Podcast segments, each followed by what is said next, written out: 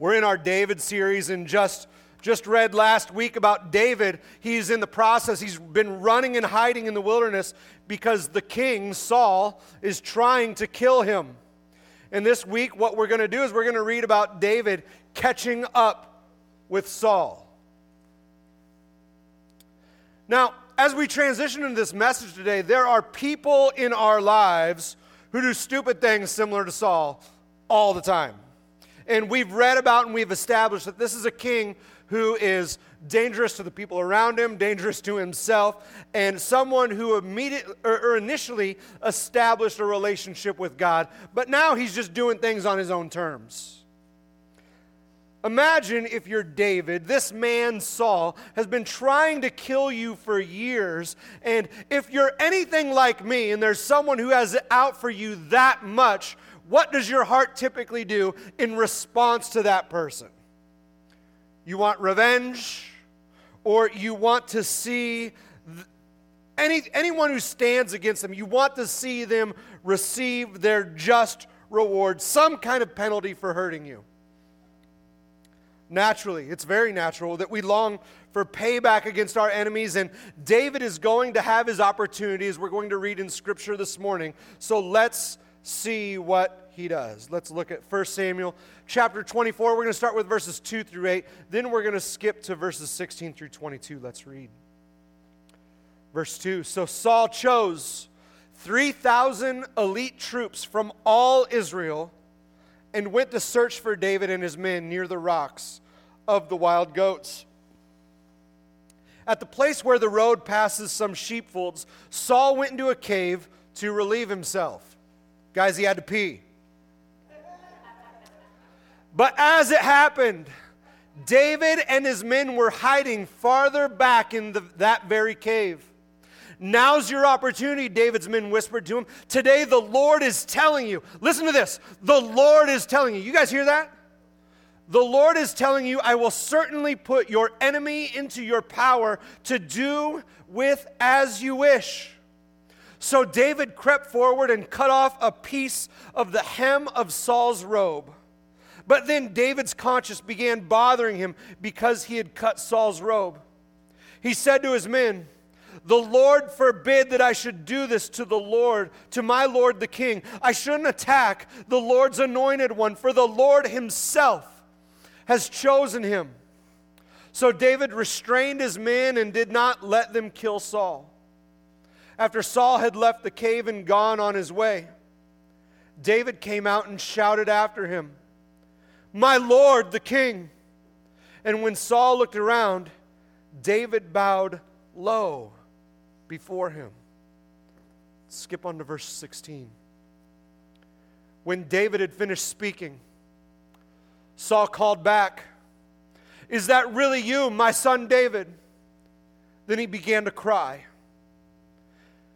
And he said to David, you are a better man than I am, for you have repaid me good for evil. Yes, you have been amazingly kind to me today, for when the Lord put me in a place where you could have killed me, you didn't do it.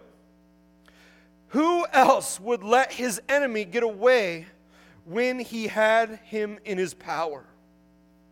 May the Lord reward you well for the kindness you have shown me today. And now I realize that you are surely going to be king. Listen, the king of Israel is saying that to David.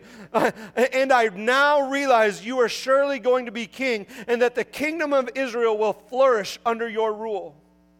Now swear to me by the Lord that when that happens, you will not kill my family and destroy my line of descendants. So David promised this to Saul with an oath. Then Saul went home, but David and his men went back to their stronghold. Let's pray. Lord, I want to thank you for your word. And God, we, we've had a lot going on today. Um, but God, let's let's focus on your word for just, just these next few minutes. I thank you in Jesus' name. Amen. David finds himself in a place that maybe you've been in before, or maybe you will be in in the future. Each and every one of us has an enemy. Who here has enemies? Okay, we naturally say, yeah, yeah, I do, of course. And we as believers, now that we are on a new path, there is a different way. And so really what you have to start asking yourself is, how am I going to respond in a time like this to my enemy when it's it's easy to want to exact revenge on that person, give them some sort of payback, or at least let them have it, you know, like have it out with them. So today I want to discuss three important decisions when facing a, an enemy. And the first of which is we notice that David had advisors. And I'm advising you this morning, be careful who you're listening to. Because if David's men would have had it their way, Saul would have been dead, and David would have been king right away. Now, something that I know is we need advisors in our life, amen? We, our, our own hearts deceive us all the time. And something I know, my emotions in those moments don't care about me. Are you guys hearing me out? Your emotions don't really care about you. Because how I might read a situation, as we talked about last week, the perception I might have, where I need to trust how others are wise maybe in viewing the same situation, where I might be engulfed by the things around me, by that wilderness as we talked about last week. See, because this is what emotions do. Emotions cause us to react only as a cry for momentary satisfaction.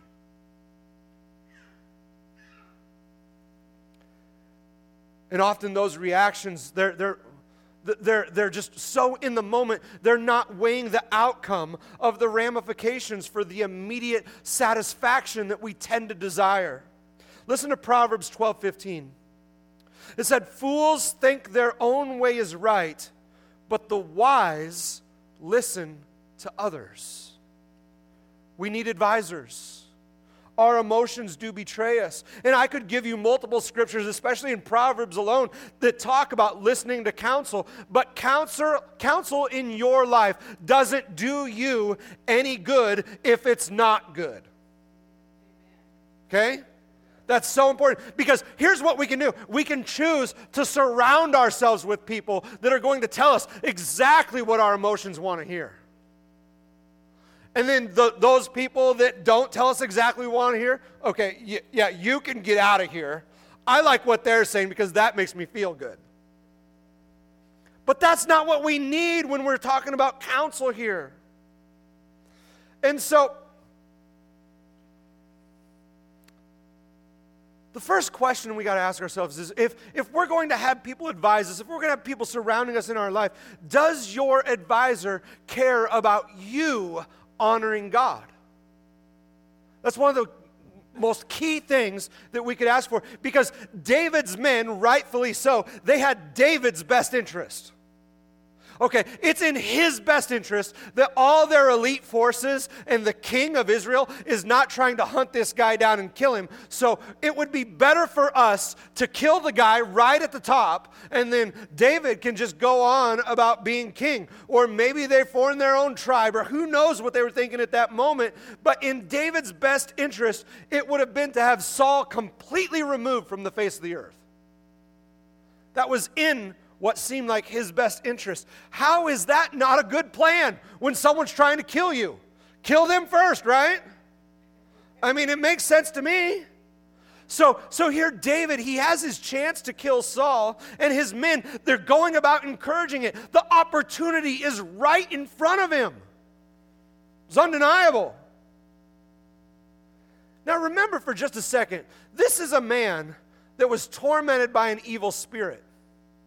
He would bring David in to play a harp for him, to calm him down. And, and as he was being tormented, he'd throw spears at the guy trying to kill him. Right? This guy clearly has it out for David, and David would be justified in wanting to see him dead. He'd be justified in it. And now he's being encouraged to give in to what is a natural human emotion, revenge. Now we know, if we look in Scripture, uh, we, we know David was a man after God's own heart. And it is that pull that causes him not to give in to what his advisors are saying. But we get advice because we know that it can lead us down a better path. And church, I am telling you, it is important to choose the right counsel. And so real quickly, uh, oh, I'm not there yet. Never mind. Because having advisors is godly. And if you try and do it on your own, you're going to fail. Are you guys hearing me? This is why we need each other. This is why the church needs each other. Back in the Old Testament, Moses' father-in-law was witnessing Moses having all the, the, the, the Hebrew people with him under his care out in the wilderness, and he saw an exhausted son-in-law. He saw a guy that was trying to solve every problem around him. And uh, as, as he was trying to judge what was the best thing to do, listen to how he advised Moses. Exodus eighteen, seventeen through nineteen. "This is not good," Moses' father-in-law exclaimed. "Yeah, it's not good, you know, wearing yourself out this way. You're going to wear yourself out, and the people too. This job is too heavy a burden for you to handle all by yourself. Now listen to me and give and, and let me give you a word of advice." So here, Moses takes takes advice, and then what his father-in-law ultimately says is, I want you to set up people that there is a structure. When people need their problems resolved, they go through this system in order that you only handle the big things. So Moses received advice from his father-in-law, and bear in mind, this is Moses is a guy who has seen the work of the Lord like no one else at this point. He could have easily said, who are you to give me advice? I, I, I've been through all this, but he heeds the counsel of his father-in-law. So I want to talk to you today about seven traits for choosing the right counsel. Seven traits for choosing the right counsel. And we're going to rifle through these because of time. The first one. A wise counselor fears the Lord. They fear the Lord. Proverbs nine ten says, fear of the Lord is the beginning of wisdom. It's easy to tell people, church, what they want to hear. It can be so easy because you can win that person's favor. But if it stands contrary to God, the eternal ramifications are not worth it. We can't do it. Number two, a wise counselor has a good name. Proverbs twenty-two one says, a good name is more desirable than great riches. Great advice from people of good reputation is more important than getting good advice from a friend,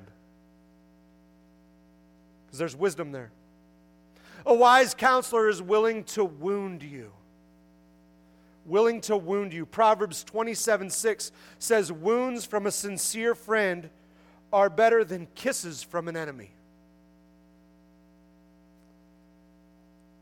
While they're meant to provide affirmation and encouragement, at some point in your life, church, a friend is going to have to speak to you in truth that is going to hurt. Number four, a wise counselor encourages a team. Proverbs fifteen twenty-two, it says, plans go wrong for lack of advice. Many advisors bring success. A wise counselor knows their limits. They know there's only so much they can offer. And they know that other advisors alongside them are good for us. Number five, a wise counselor's words are life-giving. Proverbs eighteen twenty-one says, the tongue has the power of life and death. Proverbs twelve eighteen says, the words of the wise bring healing. And Proverbs ten twenty-one says, the words of the wise encourage many. Life-giving words are not always happy, joyful statements. Are you guys following me there? They're not always happy, joyful statements, but words of rebuke can be life-giving if it steers us where we need to go. Number six, a wise counselor does his or her homework. Proverbs six six says, take a lesson from the ants, you lazy bones. Learn from their ways and become wise. The people you trust for advice should always be a lifelong student and dedicated learner. Someone who longs to know more. Number seven, lastly, a wise counselor knows the limits of human wisdom. Proverbs twenty twenty-four says, the Lord directs our steps, so why try to understand everything along the way? Some things in life cannot be comforted by other people. There are times where the wisest advisor might just be able to sit there to offer support by silence. Let the Lord do the work and the Lord minister. As we move on, we're talking about three important decisions when facing an enemy, and we just talked about be careful who you listen to. And now, this is key, obedience over our desires. Obedience over our desires. Because, church, I got to tell you, when it's about being obedient to the Lord, obedience is not always convenient. And I'm sure there's nothing more David wanted to do than to end the charade, end all the running from place to place. And reasoning says the only way he could do that was by taking Saul's life. David, being a great warrior, had taken many lives, from giants to many battles over his years. And the issue was David was dedi- he had dedicated himself into service of the king of Israel. And now the king of Israel, the one who's trying to kill him, is standing before him. And so David has this conflict inside, because emotions and natural desires say, yeah, I should take him out. But he knew that he had rendered himself in service to the king. And when you enter that service, it is a manner of honor and dedication that never ends, it never expires, it always remains unto death. And so David has that conflict, and being a man of integrity, he could never take the responsibility of going against his own oath. So it became about keeping his promise and reflecting on who God is. So for David to kill Saul, it would have been rooted in disobedience. And just because you in your life, you might... You might be justified in something you do. It doesn't make you right when you're a follower of Christ. Just because you can justify something doesn't make you right. And any reasonable person could say that David had a right to kill Saul because Saul was coming after him. When we were in Waterloo, we had a really bad situation occur that I won't get into today because it would take way too long. But long story short, we had to dismiss a board member, and the whole board was meeting to dismiss the one board member, and this, this one board member was not in his right mind. And all the board members were concerned because he carried a gun, and he was a little out of hand. They were worried about how it would go. And so they're asking each other, hey, are you going to carry a gun to the meeting? Are you going to carry a gun? And I remember they got to me, and uh, I said, no, it stays at home. They said, why? I said, because this is not about what he does. It's about what I choose to do. It's about the decision that I choose to make. In church, we could, we could justify an action. He pulled on me first. And in most cases, we can say it's rightfully governed where we live. But just because we do that doesn't mean it's the right thing to do in that moment. And that is the exact conflict that David is in. Because we as people should have the goal in mind to always remain obedient to Christ's word and exemplify Christ. Amen? That should always be the goal. Matthew chapter five, verses thirty-eight through forty-four. I want you to listen. I'm losing my voice. This is awesome. Yay! You have heard the law that says the punishment much, must match the injury, an eye for an eye and a tooth for a tooth. But I say, do not resist an evil person. Listen to that again. I say, do not resist an evil person. If someone slaps you on the right cheek, offer the other cheek also. If you are sued in court and your shirt is taken from you, give your coat too. If a soldier demands that you carry his gear for a mile, carry it two miles. Give to those who ask, and don't turn away from those who want to borrow. You have heard the law that says, love your neighbor and hate your enemy. But I say, love your enemies, pray for those who persecute you. Christ is telling, this is what he's telling you. He's not telling you, okay, so if some guy asks for you to go a mile with him, go with him too. He's saying, I don't want you to bend to your natural desires. And so by not bending to your natural desires, you are going to show the world who I am by your obedience to me. And some of you, you're hearing this and you say, that, that, that, that seems absolutely impossible. Like everything inside me says, nope, can't do that. Can't give in.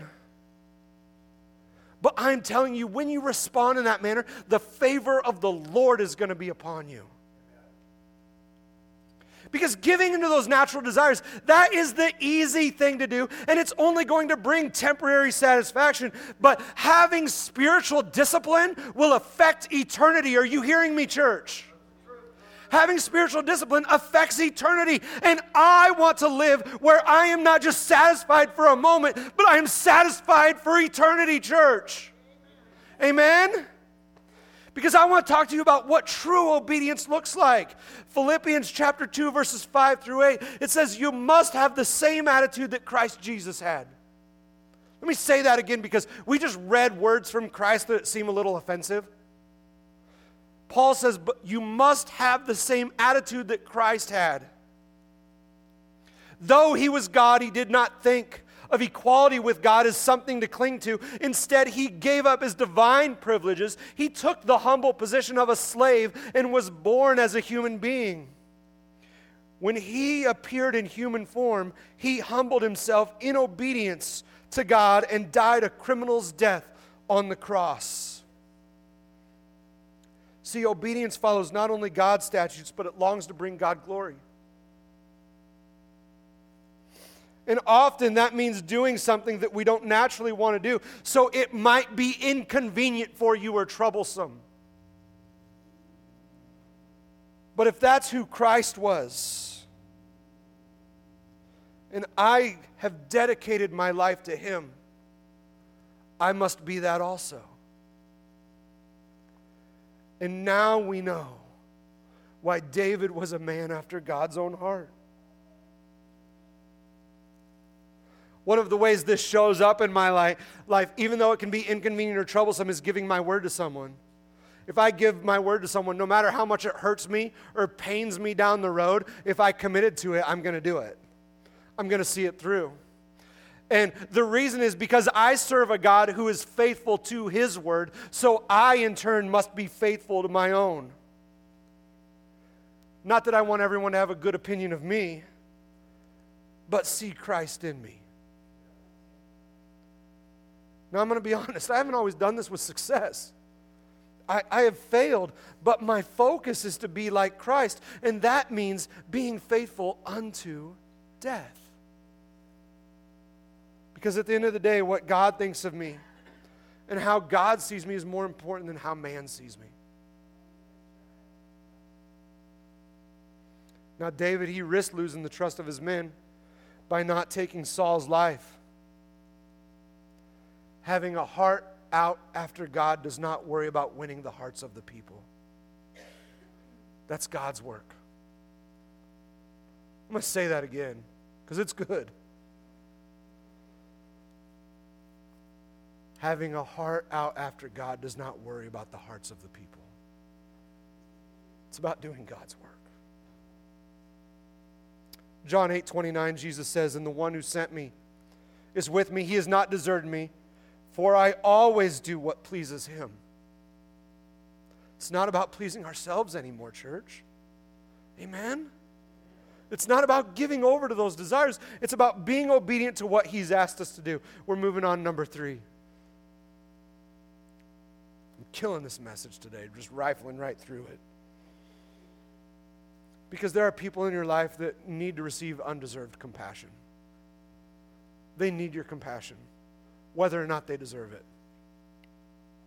Saul was not deserving of David's mercy. Have you ever chose grace or compassion when someone didn't deserve it? Maybe they betrayed you and, and you gave them a pass even though you know they're going to do it again. If you read through, if, if you go ahead and read ahead in First Samuel twenty-six, you're going to see that even though David spared his life today as we read, Saul is going to come after him again. It's like the same old song and dance all over again. And here we go again where David has an opportunity to take Saul's life and then he spares him all over again. Clearly, Saul doesn't learn.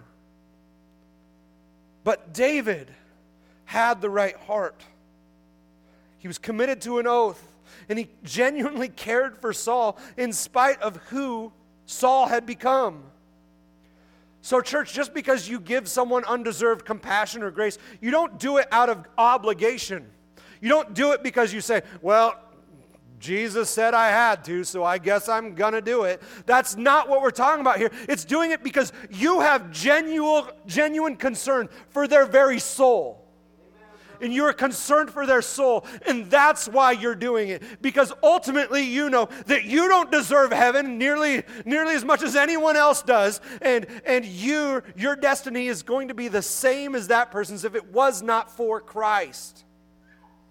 I want the world to know that. I don't deserve heaven, but Christ. They don't deserve heaven, but Christ. He died for them too. And if the Spirit of God is alive and well in you, that character should be showing up in your life. That kind of compassion. Galatians five twenty-two through twenty-three. This is, but the Holy Spirit produces this kind of fruit in our lives. Love, joy, peace, patience, kindness, goodness, faithfulness, gentleness, self-control. There is no law against such things, against these things. Those are the things that should be appearing in your life. So having those fruits of the Spirit, it will never steer you in the wrong direction. It will never betray you. And so that is what we need to be bringing to an undeserving people.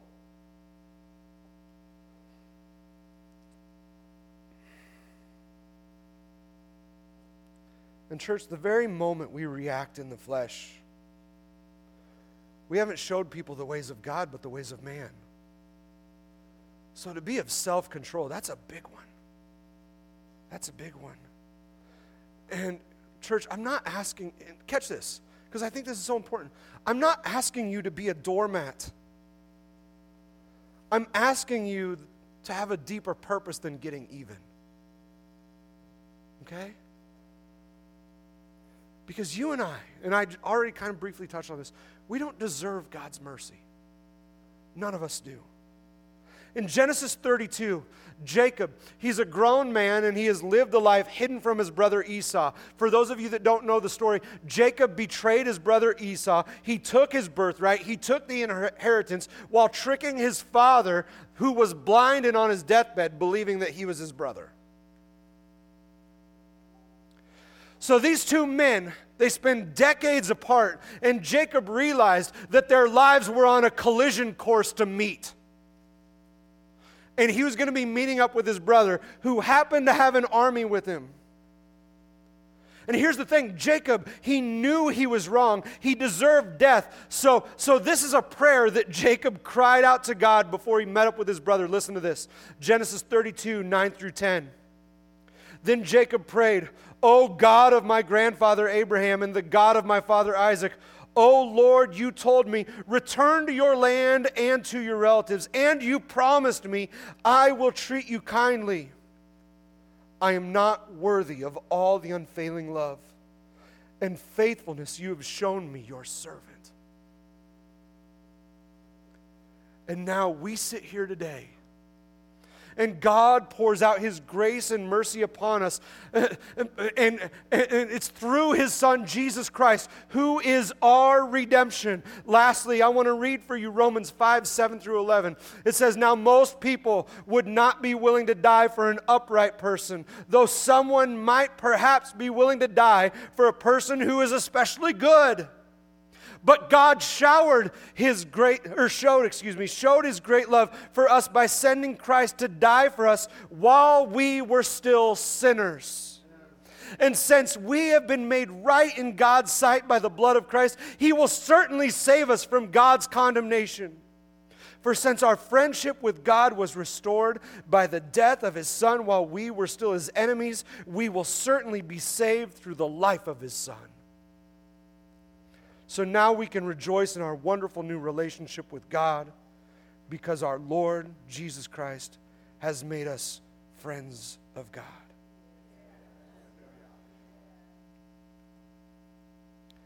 We show compassion to others because the compassion the Lord has showed us. Not the compassion they have shown us or lack thereof, but because of what the Lord has shown us as individuals. You see, Jesus, He didn't deserve to die for us. At the heart of everything, church, catch this, I am a vile person. If you were to examine the scope of your entire life, you would come to the conclusion, much like Paul, you are the chief of sinners. And you might be saying, I am totally undeserving of the grace God has shown me through His Son, Jesus Christ. But God chooses to show His love for us anyways.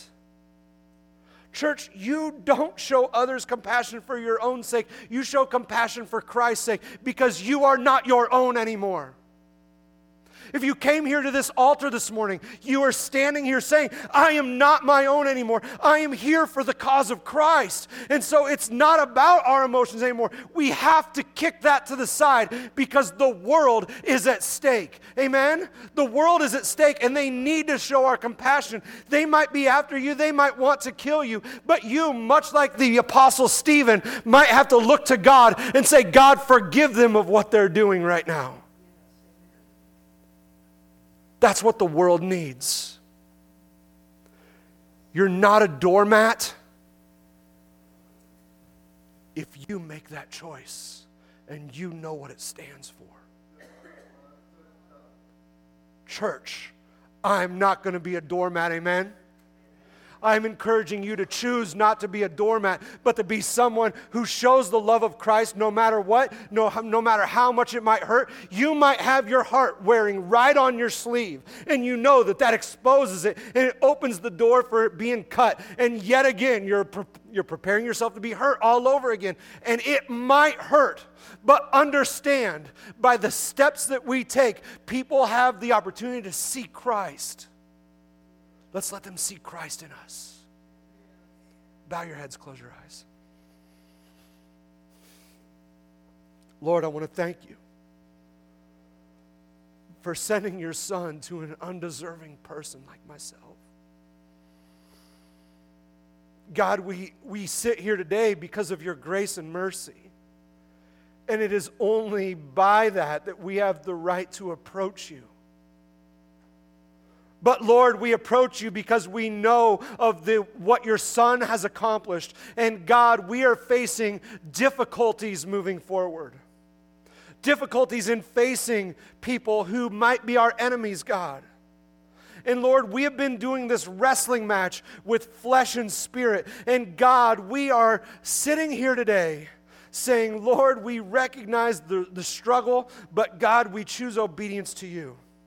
Now, if you are sitting here today and you say, Pastor, I am, I am choosing to surrender this portion of my life over to God, I am going to be compassionate for others no matter what it takes. And, and maybe this is a form of repentance for you because of how you've treated enemies in the past. Just stand up with me as we continue to pray.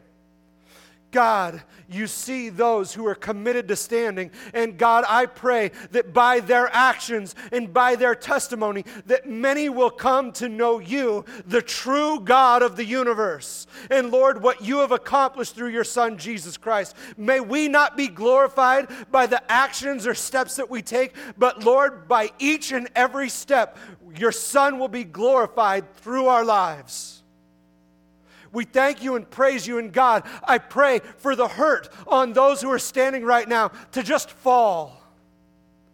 Lord, that they not be so engulfed in the struggle anymore, but they recognize who they are in you, the purpose you have called them to, and God, accept what that means in reaching out to others.